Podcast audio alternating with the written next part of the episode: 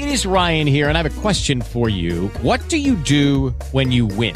Like, are you a fist pumper? A woohooer, a hand clapper, a high fiver. I kind of like the high five, but if you want to hone in on those winning moves, check out Chumba Casino. At ChumbaCasino.com, choose from hundreds of social casino style games for your chance to redeem serious cash prizes. There are new game releases weekly, plus free daily bonuses. So don't wait. Start having the most fun ever at ChumbaCasino.com. No purchase necessary. VGW Group. Void were prohibited by law. See terms and conditions. 18 plus.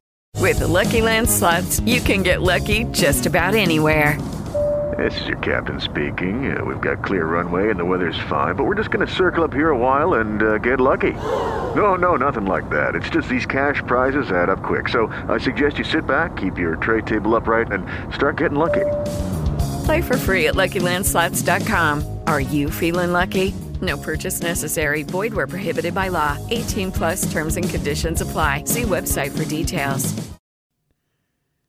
Hey, y'all, it's Erick Erickson. I wanted to uh, do an additional, do an ancillary podcast, if you will, of what's going on right now in the country after the election.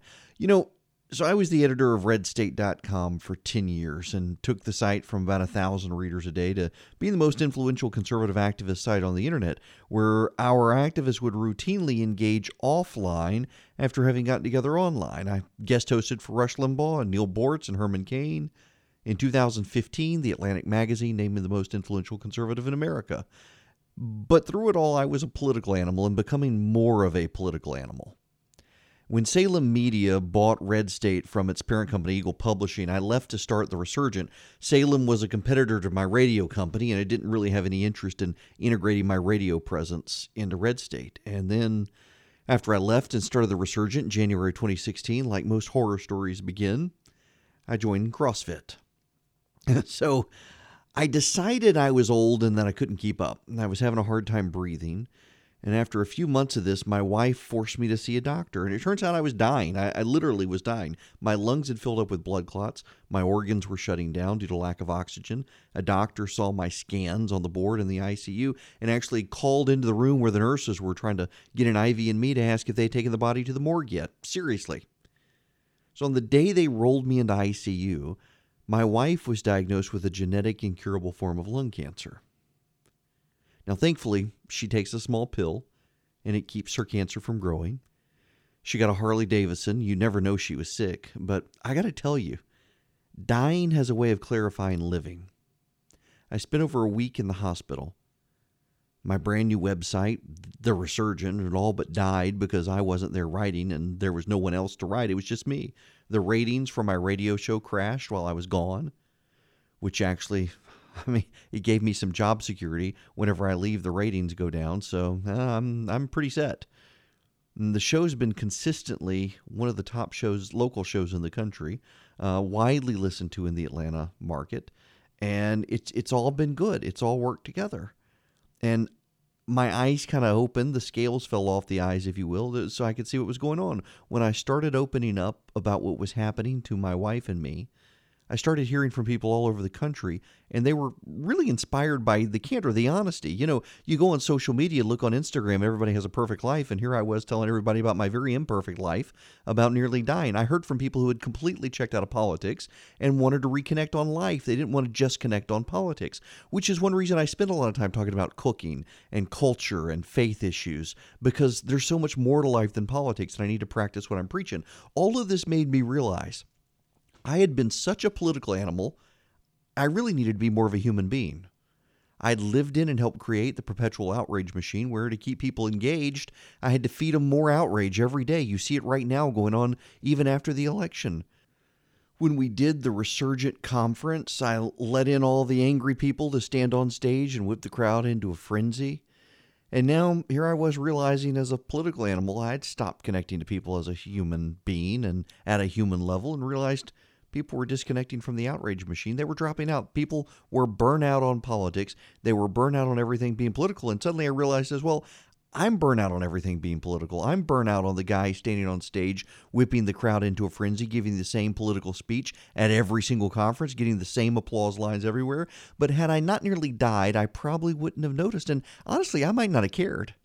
It was easy to get addicted to the outrage cycle. I see it in friends of mine who are addicted to the outrage cycle. But suddenly I was realizing I was losing the most engaged and most active and most sane people that I regularly engage with because they were tired of it all.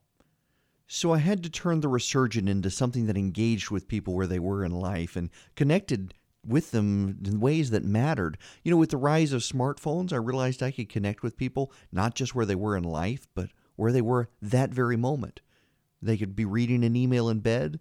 They could be reading an article online at their desk. They could be listening to this podcast that you're listening to right now. They could be listening to me on the radio in their car or at their office. So I integrated the Resurgent even more into my radio show than I had originally intended. I could write about life, raising kids, and politics, and where it all connected. I wasn't feeding the outrage machine. I was instead feeding information. In fact, sometimes I found myself pushing back against the outrage machine on my own side. And you know, the conservative movement at some point, it stopped living life alongside so many of its activists. It just fed outrage to them. And I've realized that living life with this growing network of parents and workers and owners, investors, conservatives who go to church on Sunday, they've got kids, they want to help, but they don't know where to help, how to help, they don't trust the outrage anymore they were developing a trust with the resurgent in what I was doing. Now, let me tell you what I've done in Georgia by combining a web presence and a radio show. This is so much fun. Those of you listening to the podcast who are in Georgia, you know this. In 2016, the Georgia legislature blocked a bill that would allow craft beer brewers to be able to sell to visitors who take a brewery tour. Georgia's actually was one of only three states that wouldn't allow craft beer brewers to sell directly to people who visited the brewery. So I bought a piece of technology that allows people to connect to their state legislators over their cell phones. People could text the word beer to a number and suddenly get the voicemail of their state legislature while they were trapped in Atlanta traffic trying to get home. And we generated over 5,000 phone calls, and the legislation passed. This past year, the legislature fought over adoption reforms, and readers and listeners generated over 10,000 emails, tweets, Facebook messages, phone calls to the legislature, and the reforms passed. Now, next year, for those of you on the podcast, I have been working, working for months trying to figure out a plan to syndication. And I think I figured it out. I'm trying to get buy in by everybody right now. But I think I'm going to start expanding my radio show footprint next year. And we're already got the resurgent. The Resurgent is going through a huge redesign. We're leaving the Maven platform. We're going to our own platform where we'll be able to control every single pixel, every single ad, everything that happens behind the scenes. We'll be able to integrate it with this national radio show. And so the readers and the radio listeners will be able to take this to a new level. Except there's a flaw. There was a flaw in the plan, and it was baked in to everything. And you can see this flaw in conservative media and the way conservatives engage right now. And it affected the resurgent, it affects other websites. Pew Research shows that the more a person engages politically online, the less they engage offline. So I'm able to live life online with all these people coming to the resurgent, but as they engage online, they're actually less likely to be political activists in their communities. So I started the resurgent gathering we do the annual conference. So people can read online, listen on the radio, and then get together in person where you can build real community. That's the problem with conservative activists now. Their community is online, and so everyone is online and they're trading memes online. They're stoking the outrage machine online, and they don't actually get involved in public policy in the real world anymore. So instead of the outrage machine and campaign speeches and pay to play where your money suddenly makes your issue conservative, I can vet every person on stage personally at this conference now. And the people can sit on stage and instead of feeding the outrage machine, they actually engage in a conversation with me and I work in questions from the crowd. It turns out Google and Facebook are desperate to reach out to conservatives who are sane and not part of the outrage machine. They actually sponsored our last conference, which was the very first one we did in August in Austin. And Rick Perry came, the Secretary of Energy, Senators Cruz of uh, Texas, Perdue of Georgia, several congressmen, several governors, a bunch of others. We had 311 attendees and literally put the whole thing together in two months from raising sponsorship money to advertising advertising to inviting speakers. We did all of that, and now we've got a year to prepare for the next one, and we're going to have an expanded radio platform. So, what the Resurgent's doing now is we're living life with conservatives of faith. We're connecting people online and on radio. We're convening them face to face. Then we're calling on them to act at the state and federal level as needed.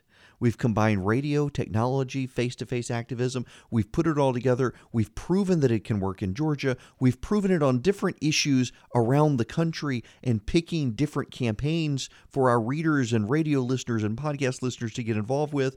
And we've just pulled off the first conference. We're going to do it all again next year. With radio expanding footprint, we're going to be able to connect in a whole new way with faith based conservatives and live life with them, not just talk politics with them. There's an organized effort now by the left and even some on the right to make faith based conservatives feel isolated and alone. And it's one of the things that I really think that the resurgent has been doing right is we not only connect with faith based conservatives, but we give them an outlet to get involved and convene them for real human interaction. They're not just online, and now they know they're not alone. We keep the price of the conference low even by relying on sponsors so people know they're not going to go bankrupt trying to get to the conference. We make sure they know they're not alone. Having tested this this past year, we're ready to scale up. With the resurgent, we have a track record of connecting with faith based conservatives who engage. In fact, a reader of the resurgent is 50% more likely to contact their elected official than your average political activist. 63% of radio listeners will participate in at least one call to action, and they come back for more. They do. The next year, I want more people to come to Atlanta, not 311, but 700. I want the radio product all over the country. We're going to grow this thing because the more we connect people face to face, the more we allow them to interact in radio setting and not just online, those are more people to fight for faith-based adoption agency protections. Those are more people to fight for foster care reform. Those are more people to fight for free market reforms. Those are more people to be willing to stand up and say, you know what, I know I'm not alone. But we need your help to do this, folks. We need your help. The resurgence is growing. The new website will be here in January.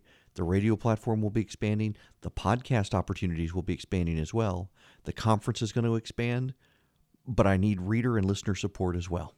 If you're willing to help us, connect with more faith based conservatives, if you're willing to help us get more people from online to offline engaged not just in federal politics, but in state politics around the country, I want you to do something for me. Text the word support to 345 345. Text the word support to 345 345. And if you can, help the resurgent help us, invest with us, grow this platform. And if your organization might want to sponsor the Resurgent Gathering next year so that you can get a taxable benefit as an advertiser through your business, then let me know because I'm happy to connect you to the right people for that. Folks, we're going to make this happen. The 2018 election showed us Republicans, conservatives, they've got to engage offline. They've got to be door knockers. They've got to be streetwalkers. They've got to do all of the things people used to do in campaigns that now people seem to think they can do on Facebook and Twitter, but they can't. We got to go old school. And we're willing to help with the resurgent. We're willing to make a difference. We're willing to provide people the tools to do that. But we need your help to get these people engaged. So please text the word support to 345 345. And thank you so much.